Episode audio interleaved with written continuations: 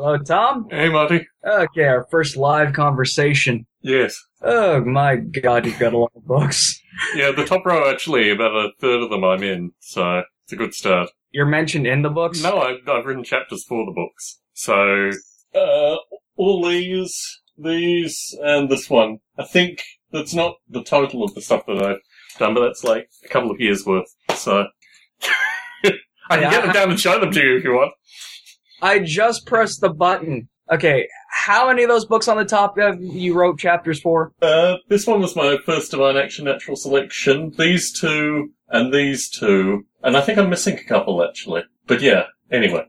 Every time I talk to you, I feel dumber and dumber. It's like, if I want to know something, I don't think I can mention anything that you don't already know. Well, I don't know. I mean, I think you've got to remain curious. That's the that's the nature of the world, you know. You've got to remain mentally active, mentally interested. Otherwise, you know, there's so much stuff to know. I mean, this is the this is the thing. There's so much stuff to learn about. There's so much stuff to understand in terms of contradictions, all this kind of stuff. So, you know, keep mentally active. I've tried, but my generation's very, very not into that. Well, you have a luxury because, I mean, when I... Well, actually, when I was your age, I was in this country, but up until the age of fifteen, I didn't own a computer. I had to go into the local university, and it required me writing a lot of stuff down and reading a lot of stuff, and the actual interface with the machine was a very limited amount of time, so...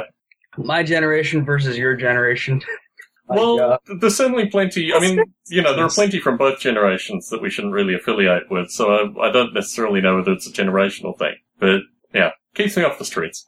I am just awestruck by how intelligent you are. It's just like, it blows my mind. It's like being hit with a brick wall damn near every single time I talk to you. Well, I don't think it's, I mean, there are things that I've done. I don't think in terms of natural intelligence, you know, I've, I've just used what I've had, and I've used it to get out of certain predicaments I found myself in, and now I find myself talking to you. So I think everyone is given a certain amount of uh, tenacity, and you can choose to use that tenacity to, you know, mm-hmm. learn stuff or sit in front of the television or do a variety of things, and I've just tried to use that tenacity to have some degree of understanding. Hmm. Like, my tenacity recently has been away from the YouTube videos and been trying to learn the codes for these different video game making programs. Mm-hmm. Oh my God. Yes. Yeah. I'm now officially an indie game developer. I've got all the programs that I need. I, I do have a few resources that I still require in order to finish up what I'm doing, but...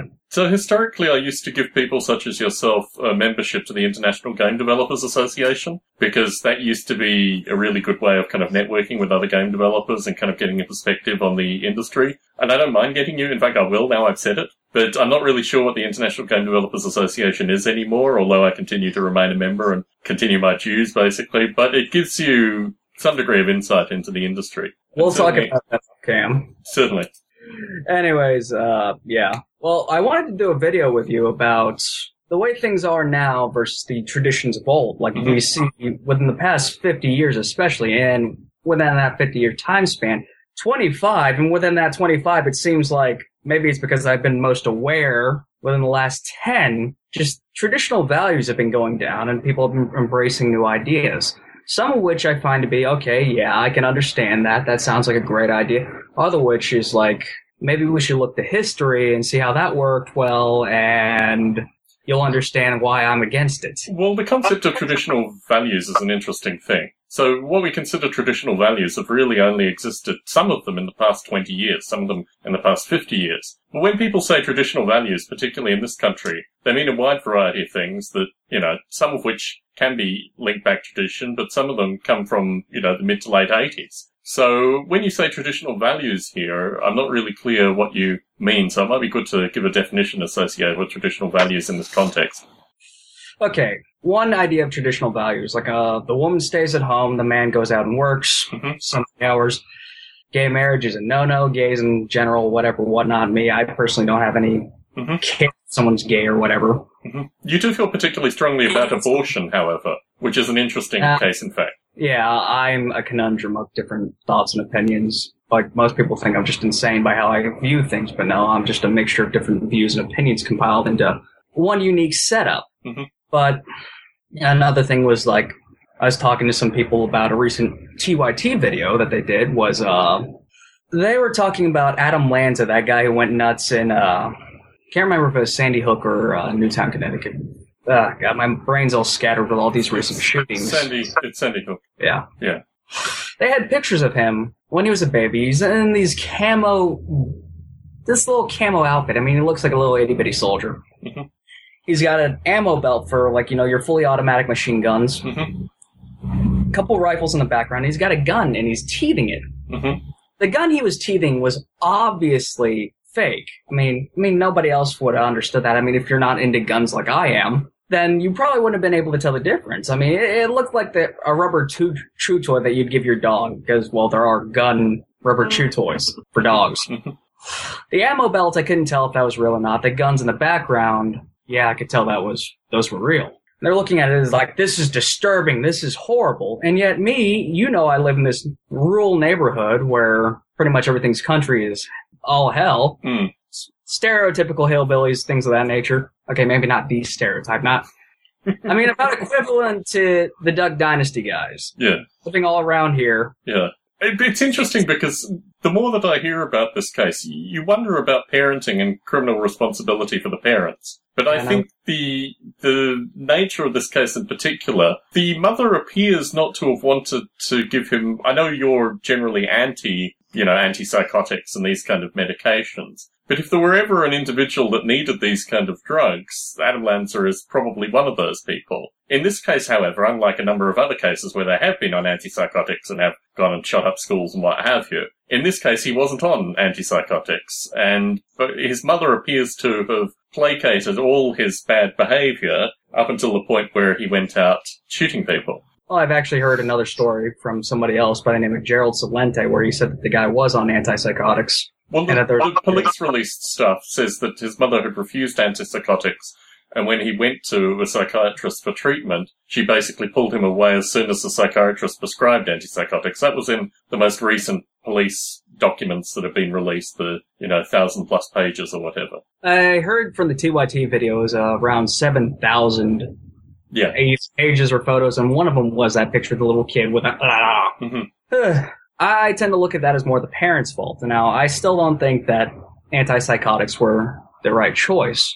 Well, active now, active contact with psychiatrists would have been really very useful over this period of time, uh, irrespective of whether he took the medication or not.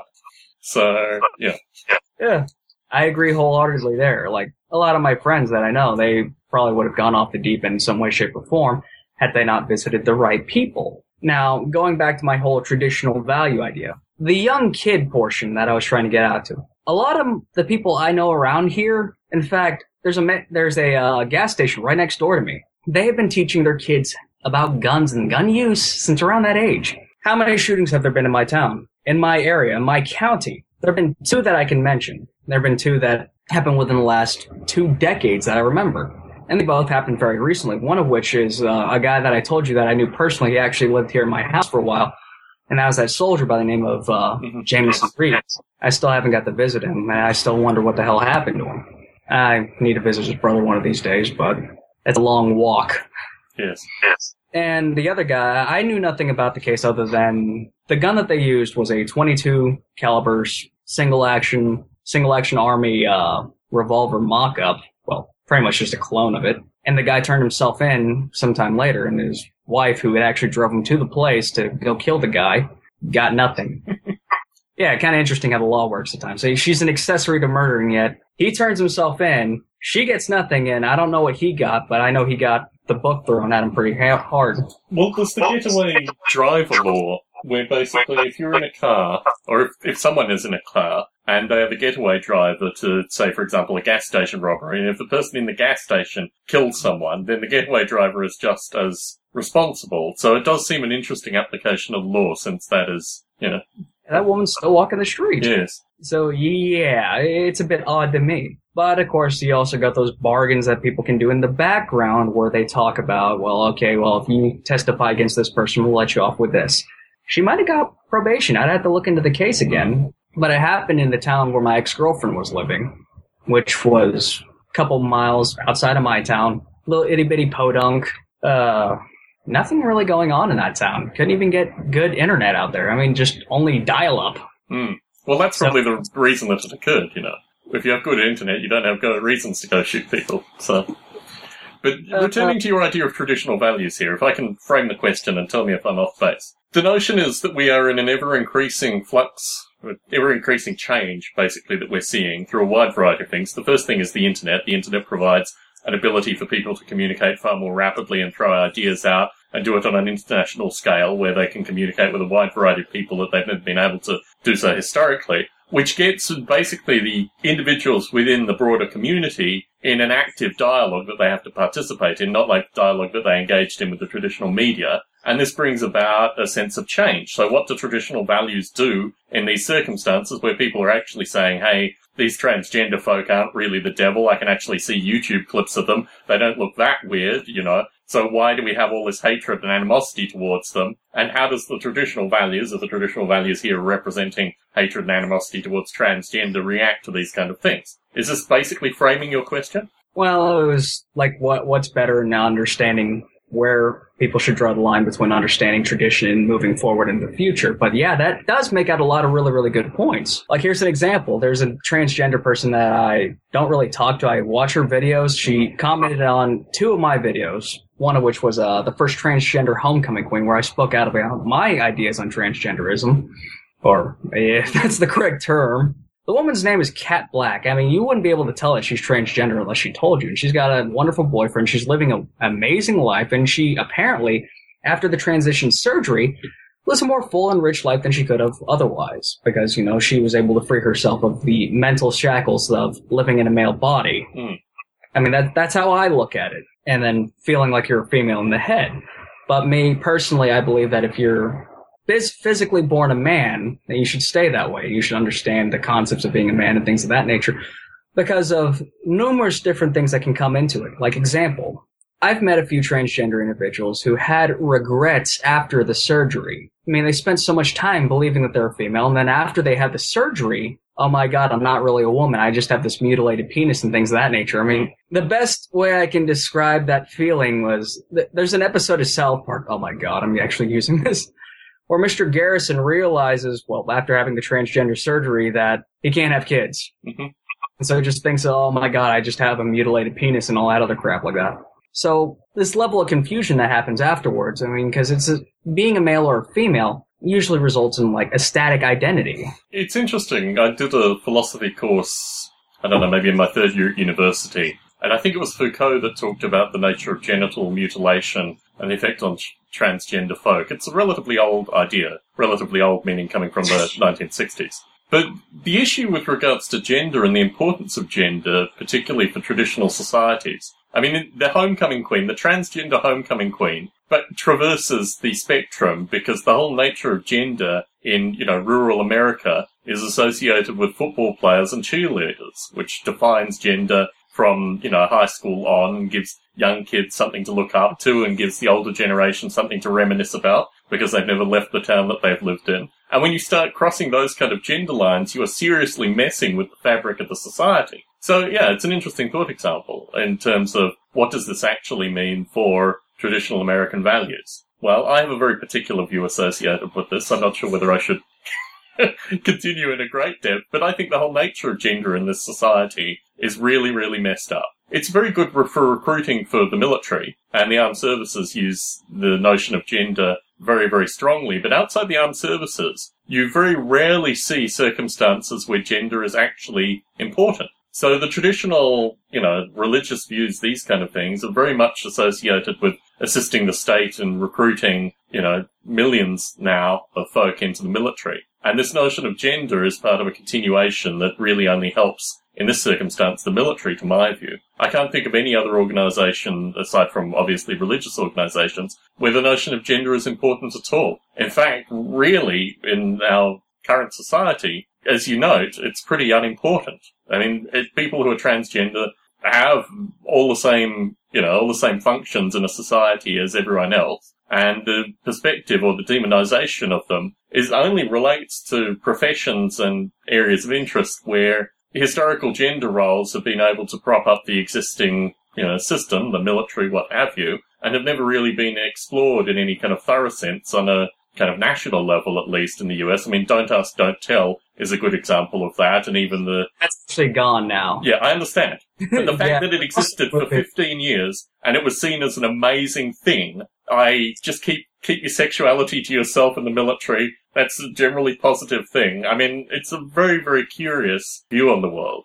I mean, in terms of gender definition, in terms of my analysis associated with professional need for gender definition, does that make sense to you? Hmm. I'd have to rewatch this part to get a complete sense of what you were trying to exactly. Well, okay. Think, think in the in modern day society, what kind of professions does your gender and your gender history? Oh, okay, now I completely understand. Yeah, it's just the wording in the last bit. Mm-hmm, yeah. Well, me, I've always had this theory, like, if you want somebody, if you want everything to work cohesively and okay, you lay down one set of ground rules. You don't pay any attention to gender, race, or age, or anything of that nature. If you can fill out the ground rules, then everything's fine. Example, you see, like, feminism, when it began, was a great and wonderful thing, okay? Women having the right to vote and things of that nature. Women being able to get out of the house and work. I mean, some of the things that came about that, which I'll discuss in another video, maybe another time, weren't the greatest, but women being able to have the exact equal rights as men, which still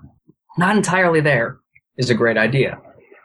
But then you look at it now, a lot of these feminist groups are asking for special treatment of women. Like, example, a woman's supposed to be, uh, how do I say it, independent and all that other wonderful things, and yet you're still not allowed to hit them. Now, me, my idea of ground rules, laying the rules fat, flat, hitting a woman wouldn't be any different than hitting a man. Just as the woman hitting a man wouldn't be different as if the woman hit another woman. Mm. That's my idea of doing things, laying the ground rules. But if you look at if you look at domestic violence statutes, um, the ones I've looked at are in California and Nevada, places that I've traditionally lived, but domestic violence statutes make no claim with regards to gender. What you're talking about here is a social norm that has been established because men shouldn't, men have historically been the aggressors against women, and then you have this social norm that says that men shouldn't strike women, which I think in general is probably a very positive social norm.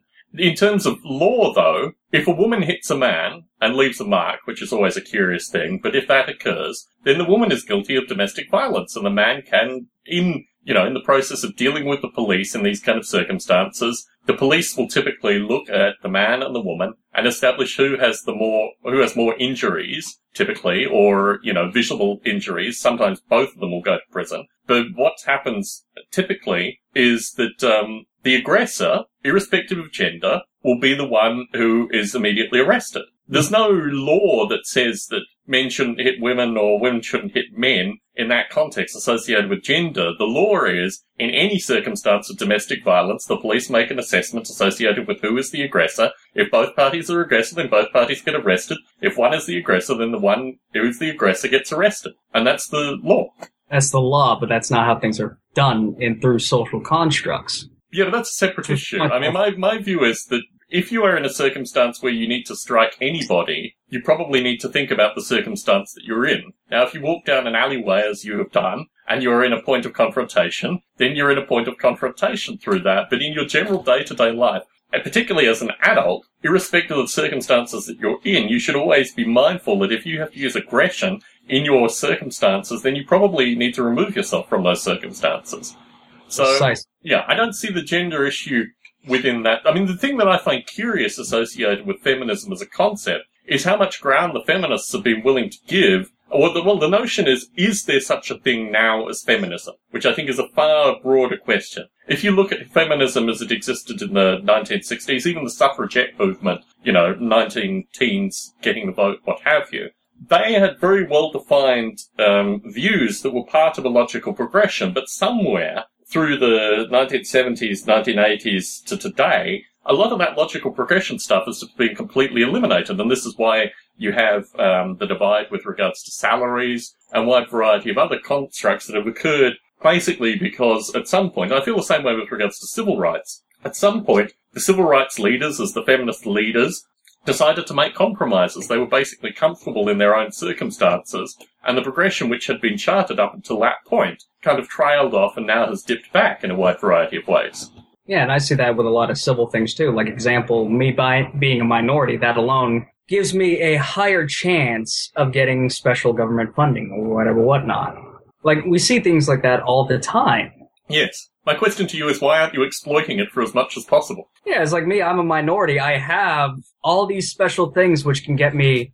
You know, if I was to go on welfare right now, I could probably make more than the young girl who's feeding her kid by herself hmm. that, lives, that works at the ga- gas station up there. I could probably make more than her in a month just off welfare. But you couldn't live with her, because the welfare laws are constructed in such a way that if men and women cohabitate, the women don't get the welfare payments anymore. I mean, this comes from the nineteen sixties, but it's a very, very strange law. The whole yeah. nature of the kind of welfare mother in terms of having children, all you need to do is change the law that basically either you modify the welfare or you allow a man to be in the environment as well, and you would change the social fabric. You'd probably actually reduce the welfare benefits over periods of time. It really is very, very curious. But again, I guess... Eh, I feel like it's supposed to make you subservient to the system in some way, shape, or form. Well, yes, it's interesting that the notion of family values, the people that would support family values on one side are perfectly happy with the existing welfare structure that requires, you know, single welfare mothers. But again, I guess we're coming to... Certainly the analysis that I use in these things relates to change. So in terms of the traditional views, and I do study, I mean, I'm very interested in the Constitution. I'm interested in folks who are constitutionalists because I think it's a very interesting mindset, particularly associated with state migration. This idea that you're supposed to end up in a state where you agree with a majority of the stuff that's in the state is a very interesting idea. The problem is that the states have kind of aligned themselves in such a way that on a wide variety of issues, you can't actually find states that agree with you sufficiently. So you just end up where you end up, basically, if you feel that you have an ability to migrate between states. And when I first lived in this country solidly in ninety-nine, two thousand one, I travelled around by train exclusively because the flights that I'd been on leading up, I'd flown for about three months solidly before getting here. I had my luggage stolen, I had a wide variety of things happen to me. So I decided to only travel by train when I was in the U S for this eighteen-month period. Through that period of time, I met a lot of people in my travels, and they were always really amazed that I'd been able to move to Silicon Valley, California, whereas it took so much effort to get from Australia to Silicon Valley in terms of just working, whereas anyone could have gotten on a train here and actually gone to Silicon Valley if they had the mindset that they actually were free to move within the country. So, yeah, if there's one seed idea that I like to give to people, it's this notion that the problems that exist where you are don't necessarily have to exist. You can move yourself from where you are. Sure, it takes time, it takes energy, it takes savings, it takes motivation. But with doing that within this country is considerably easier than doing it to get to this country. And it does take a little bit of sacrifice, like, let's say, a pothead in Colorado, because it's legal there now. There's some issues with law or whatever. They decide to move to Missouri, you got to give up the weed. There's no way a pothead in Colorado is going to be leaving Colorado. If you've made your life smoking weed, there's no way you're going to leave a place where it's legal to a place where it's illegal. It's not going to happen. It's oh, the pothead in Missouri that needs to move to Colorado. I think that's the, oh, the idea. Yeah. One of my friends actually wants to move over to Colorado just so he can grow a business. Exactly. You should encourage him.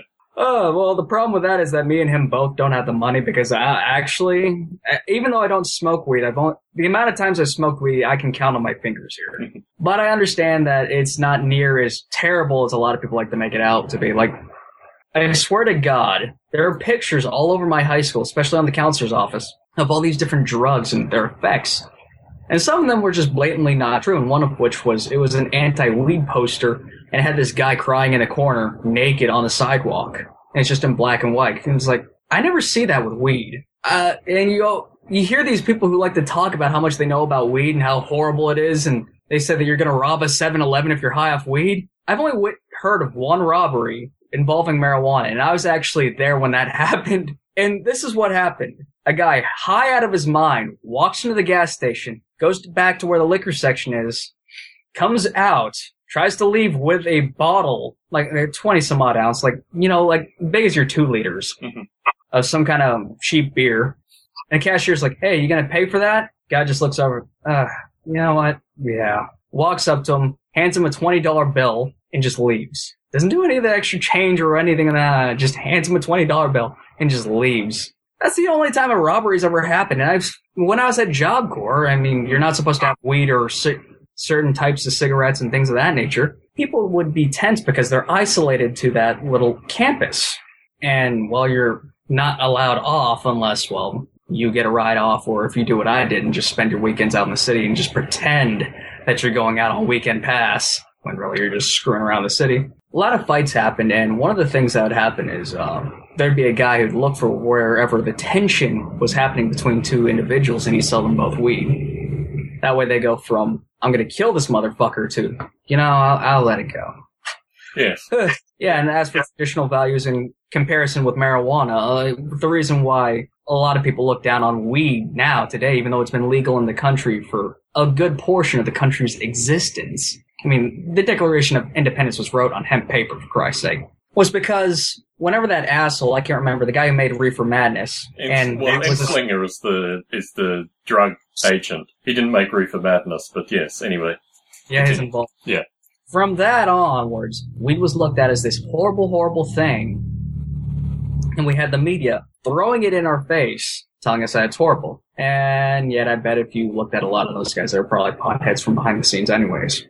Well, they used amphetamines or, you know, various other substances, yeah. Yeah. No, I yeah, think, well, yeah, yeah, cannabis is an interesting thing. I grew up in an area, when I was thirteen, I think cannabis was decriminalised in the area that I come from in Australia, Canberra. And basically, it was easier to get than alcohol. My peers, we'd just be walking down the streets and, you know, a guy would go and jump a fence and he'd come back with a seven-foot plant. I mean, it was just, everyone and their grandmother was growing weed. It was just... A, a seven-foot plant? Yeah. I've so, never seen a seven-foot plant. It's quite a thing to see, particularly when you're walking down a lit road. Um, but no, sativa grows... Sativa, can you can get nine, ten-foot plants easily. I mean, if it grows... This is the thing. That if it's grown in someone's closet or under hydro lamps or what have you, then it's going to be four, five foot, maybe six foot. If you grow it out in the wild, or, you know, out and getting natural sunlight and what have you, in the areas that it's been hybridized to grow in, they can grow substantially tall. I mean, the original hemp plants, the, the fiber plants, would grow seven feet easily. So, you know, the plant can quite capably grow as, as much as the roots and the nutrients will, uh, will allow it to do. But yeah, it was omnipresent where I was in Australia. I mean, my decision was more to do with responsibility. The area that I come from, a, a number of the folks that I know are, are still heavy cannabis users. But in my circumstance, I had to look after my brothers. I had to cook and clean and do maintenance on the house and a wide variety of other things. I had responsibilities which didn't allow me to, you know, spend inordinate quantities of time smoking weed. And it's interesting, actually. I think the best anti-drug commercials are actually when you live in a place where it's decriminalized and you see people who are just slowing down. They're just kind of dysfunctional in their environments. Um, and, you know, there are, there are people that can use cannabis and remain perfectly functional and these kind of things, but it is when young people use it, you know, when teenagers use and what have you, it has a, it has an effect on them. And within a society where you have to, I mean, the interesting thing where I come from in Australia is it had substantial youth unemployment, but yet cannabis was legal. They tried working on heroin being decriminalised for a period of time. It was a very depressed area as well. It had weather like, I mean, even worse than kind of Seattle, Washington in terms of the environment. So it was just a bunch of depressed kids that couldn't get jobs. They would sit around and smoke weed, and that was basically it. Which, interestingly enough, I mean, your point associated with criminalization versus decriminalization, I think there is a difference. I mean, I think while it's relatively easy for folks, even through criminalization, to get access to cannabis in this country, when it's decriminalized, you just have, I mean, the phenomena associated with plants, for example, you just have an ability to get access to it that you don't get in an area where it's still criminalized. The interesting thing as well is that the police still take an active interest in cannabis even when it becomes decriminalized. They just use it as a means of, uh, what's the term, like racially profiling people. It's like a class profile thing. So if people, if the police saw, you know, folks using cannabis, then they immediately started profiling them for a wide variety of other things. They're like Grateful Dead stickers in this country. You know, you're probably a bit too young for the Deadhead phenomena. But uh if people have Grateful Dead stickers on their cars, they're far more likely to be pursued by the police. And it's a similar phenomenon, basically, associated with cannabis, even after decriminalization. The law enforcement still looks at it. Ron Paul's, with Ron Paul bumper stickers on their cars now. Yeah. I think Ron Paul's a bit of a conundrum, actually, because he's an authoritarian who's made a history of himself branding himself as a libertarian, which ultimately just means that people in this country are never really sure what libertarian actually means. Um, but yeah, I think Ron Paul's a curious character because his views are not in any way libertarian by my perspective on libertarian thought. In fact, it's really very curious that a man who believes in things like states' rights and, you know, or is against abortion and against a wide variety of other things, which you would think relate to social liberties in some fundamental sense, can still call himself a libertarian. Yes, he might appear libertarian compared to Mitt Romney, but the broader question is, you know, what is Mitt Romney, what is Ron Paul, what is libertarian, not Ron Paul is a libertarian. Hmm. I need to take that mindset when I think about things more. Well, I think words have meaning, and words can be degraded by the poor use of them, but it doesn't mean that they don't actually have meaning. It doesn't mean that the word libertarian doesn't relate to complete individual freedom removed from government and also corporate control. And the problem in this country is that there's an organization called the Cato Institute, which is basically funded Cato, C A T O. Now, I have a friend on Facebook who used to be part of the Cato Institute, and I'm not... I'm not, no, let me, let me be frank. I'm not, I'm not a strong advocate of the Cato Institute's influence on libertarian thought, because what it means is it isn't just that the government is evil in these circumstances, it's that the corporations also enact a similar kind of control over people. And in this country in particular, the corporations are the government. I mean, you can't look at the government and not see its corporate, you know, its corporate advocacy role completely removed from social freedoms. Too big to fail. Exactly. Well, that's just corporate welfare, which is another... yeah. Another it, one of the things that I absolutely love that Gerald Celente, one of the people who I listen to almost religiously, I mean, I don't agree with everything he says, but I agree with a lot of what he says, is that in um, capitalist society, there is no too big to fail. If you're a corporation, you fuck up, mm. and you're going to the ground, you're going to the ground. Yes. And that's what I believe should be done.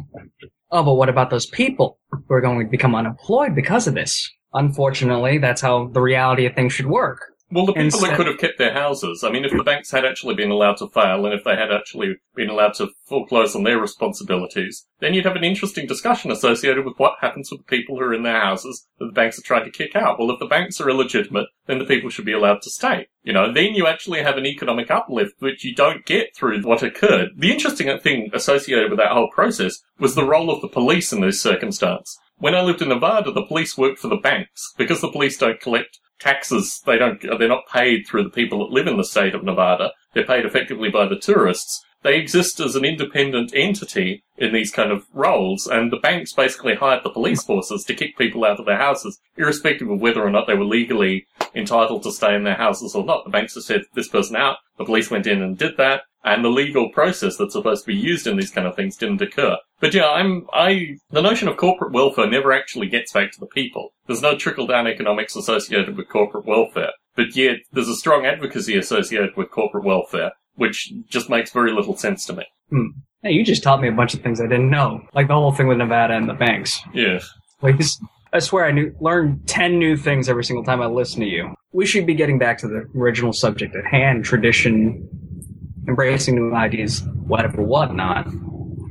I believe that there needs to be a fine line within personal social, not, nothing enforced by law, but personal social ideals. Like example, okay, there's a bunch of people trying to bring in a new idea, or at least they think it's new. You look at what their idea is, and you look at how it's worked in the past. And like I was going at with the uh, Adam Lanza gun control idea, people want to start limiting when kids can use guns, for example, because they think, oh, kids are too irresponsible and they don't know how to use guns. Well, I've never heard of a kid being using a gun at a young age without the father or a guardian or a supervisor of some sort there watching them, making sure that they don't blow their face off. That's one example that I can speak very clearly on.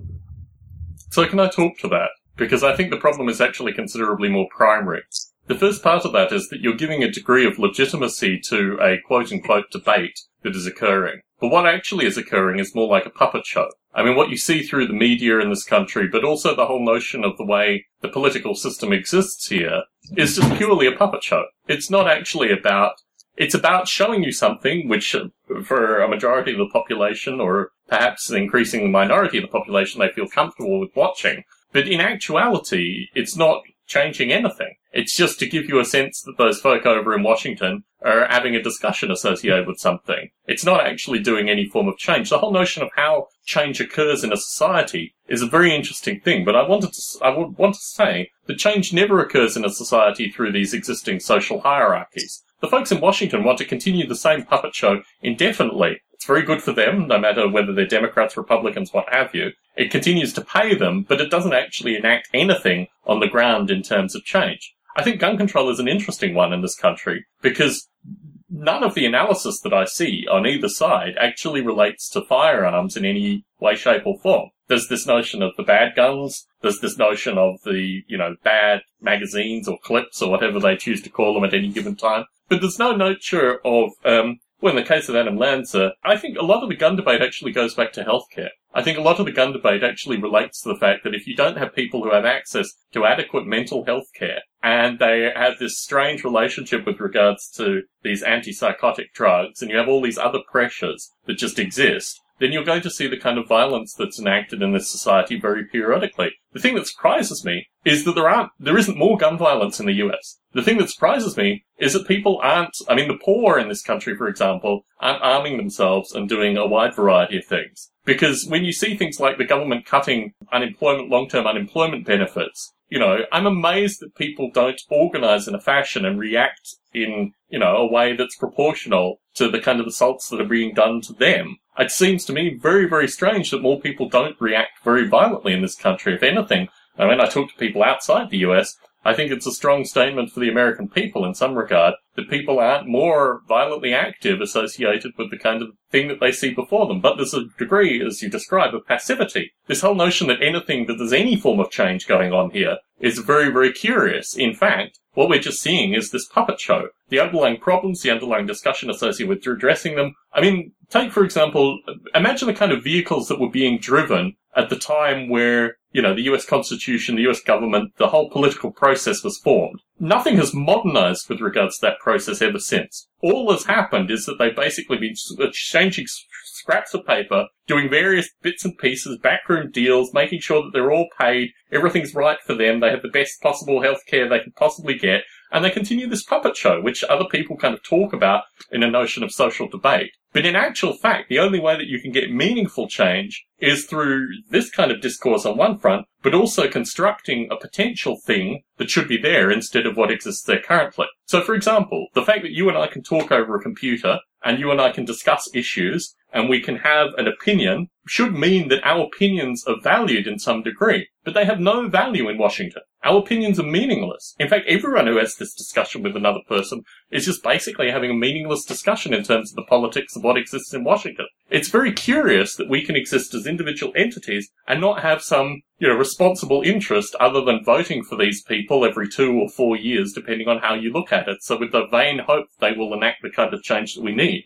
I think the problem is quite fundamental here, and it relates to the political system. The only way you can address this is by actually talking about what we're doing here in the context of it being completely meaningless on what's going on in Washington, and then start speculating what would the ideal political system look like. So for your viewers, I, I propose the following. As we interact like this, we could easily vote on these things. So my background is with technology. So I have a certain bias associated with technology. But what happened and what I saw happening in technology through the nineties and through two thousand was this notion of outsourcing. Every single job was outsourced. The professions that weren't outsourced I found very, very curious, particularly politicians. I think as individuals within a society, we should start asking, why haven't our politicians been outsourced? What is the role of these people in Washington? Why can't we as individuals create a, a process where we vote on ideas, we vote on issues, we talk about them, and it returns to the fact that the individuals within the society have the degree of political control that we have subjugated, passed on, given to these folks who have absolutely no connection with our ideas, and instead create this puppet show, which we can see on our television sets, and don't actually, you know, they're not part of any dialogue, they're not part of any debate.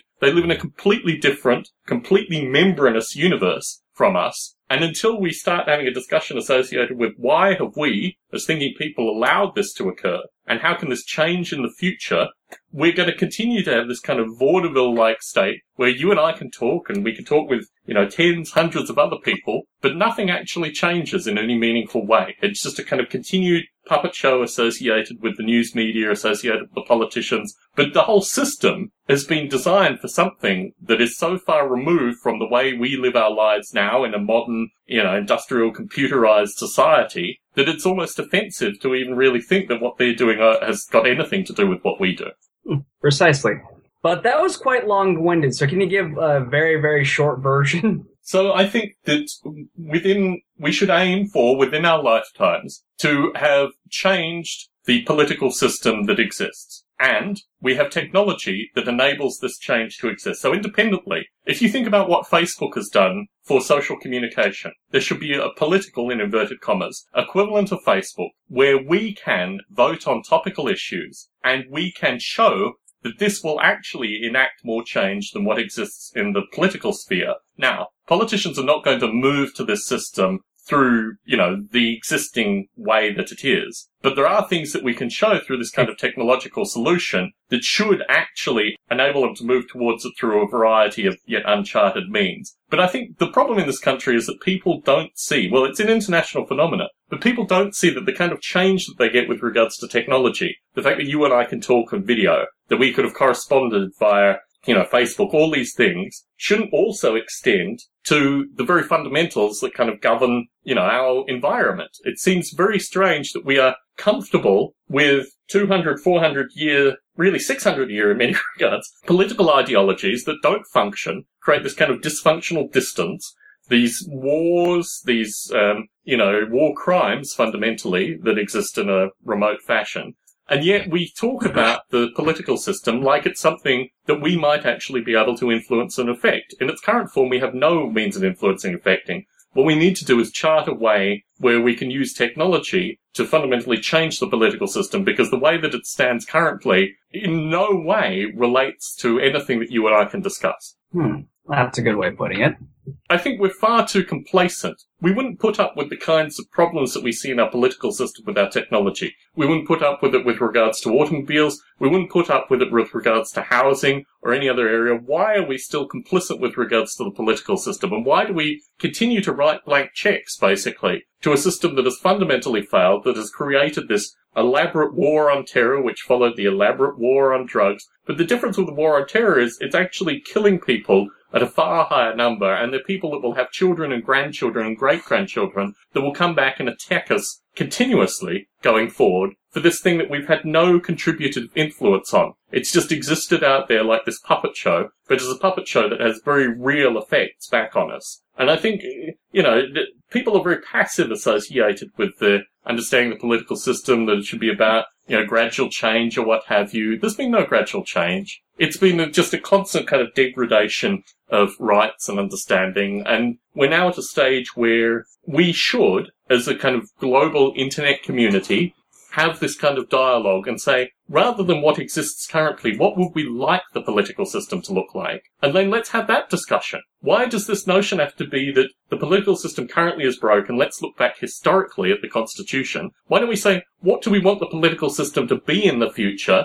Clearly, it should have some of the technological advancements, some of the amazing things that are being used in order to expand communication and the transfer of ideas. So what does that political system look like? Clearly doesn't look like the system that we have currently, but what should it look like? What should it look like? Oh, that'd take a lot of thought on my part. Well, I think that's, I mean, that's what I'm advocating in terms of your, your viewers, that you should think about the political system as something that is just as capable of change as your personal computer is, or as any other thing that you interact with. And as, as it exists as an abstract entity, firstly, what should it look like? Secondly, how is this diseased mess that we have currently enabled to maintain, and how do we move to what it should look like from what it is currently? And I think that's a very different question that I see being framed on a lot of the YouTube discussion. There seems to be a lot of kind of, I mean, I don't really even understand how people can kind of coherently affiliate themselves with any political party or any political movement. Well, the, re- the reason why they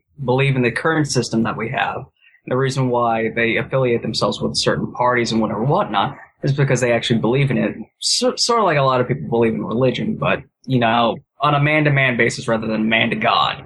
They believe that if they vote for whoever, their way of doing things is actually going to go be in, upheld. But if you understand, if you understand what a Reagan Republican is versus a George Bush Republican versus a Mitt Romney Republican, you can do the same thing with Democrats. They're completely incoherent. The political parties weave through so many different ideas that the notion that somebody has a set set of beliefs that is then continued through the political parties is always a very interesting thing. When you actually talk to people, when you talk to fundamentalist Christians, when you talk to creationists, you find that their views with regards to a set of things is actually different than you might have previously gathered. So what you see when you talk to people who say that they're Republicans, well, what kind of Republican are you? Who was the best Republican leader, you know, over the past thirty, forty years? A lot will say, Reagan.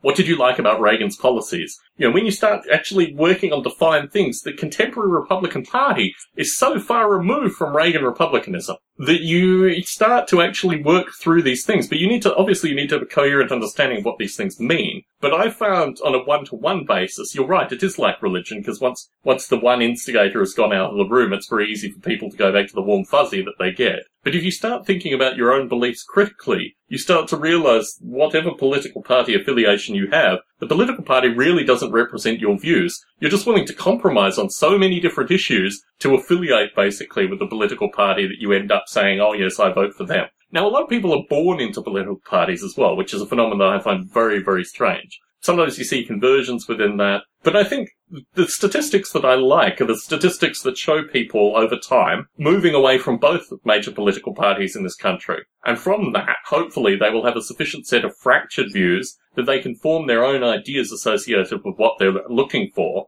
and then work out, you know, coherently what that actually means. But you're right, there is a strong element of belief that is adhered to by people that adhere, that say, you know, I'm a Republican or I'm a Democrat or, you know, I'm a constitutionalist or all these kind of things. But within that, you typically find that they've lost, they've lost faith somewhere through the process associated with their original views, and they've allowed themselves to kind of maintain through that. And in a one-to-one conversation, it's actually really interesting to talk to people like that, because you say, so when George Bush Junior came through, you know, he was so far from Reagan in terms of uh, personal liberties. He was certainly a social welfare guy. Sorry, uh, um, well, he was a social welfare guy as well, but moving from that, he was a corporate welfare guy. You know, you have all these contradictions basically within political affiliations, which I think are actually really very interesting. Now, you're right, you need to spend a bit of time actually reading and researching what these various things mean. But once you show someone that you have a degree of understanding in that light, you can typically work through, you know, where these things have gone wrong. And I think what's interesting is that actually, rather than a single set of views, which is what, you know, people would want, certain groups would want you to think, that a Republican believes X, Y, Z, you know, Republican typically has so many different beliefs within that party that you can typically work through them. Similarly, Democrats. I mean, the, the, the notion of the Democratic Party has changed dramatically from the sixties through to today. Clinton, Clinton to Obama, you basically get the same people behind the scenes. You get a few more Republicans with Obama, but you get a very interesting picture. It's very interesting, actually, the language that's used about Obama, because he seems to be passing a lot of the same legislation that the Republicans were proposing in the eighties. So if you understand coherently, Obamacare is basically the same healthcare law that McCain and others tried to push through in the nineteen eighties, because they wanted everyone on private healthcare, basically. It's also pretty much what Mitt Romney did wherever... Exactly. Uh, yeah. Mitt Romney was from Massachusetts, right? Yeah. So there's this thing online called the political compass. And what the political compass says is that there are two, there are two dimensions of politics. You've got authoritarian and libertarian, and then you've got left and right. And Obama and Romney, so they divide authoritarian, libertarian, left and right. It becomes a square, basically. And your views, they survey you, and your views exist somewhere on this square. It's not just that you're on the left and the right, you have an authoritarian, libertarian as well. So Obama and Romney, in the last election, there are twenty by twenty, so there are four hundred different squares on this grid. Obama and Romney, in terms of Obama's actions and what Romney says and vice versa, were in exactly the same square. So everything else... Mind blown. Everything I else...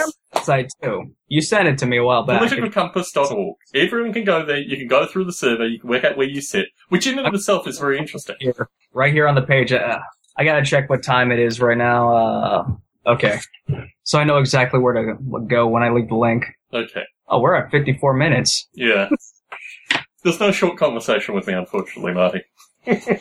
Oh, God. It's like, I, I I was actually aiming for a ten-minute conversation. Here I am, like, fifty Not happening.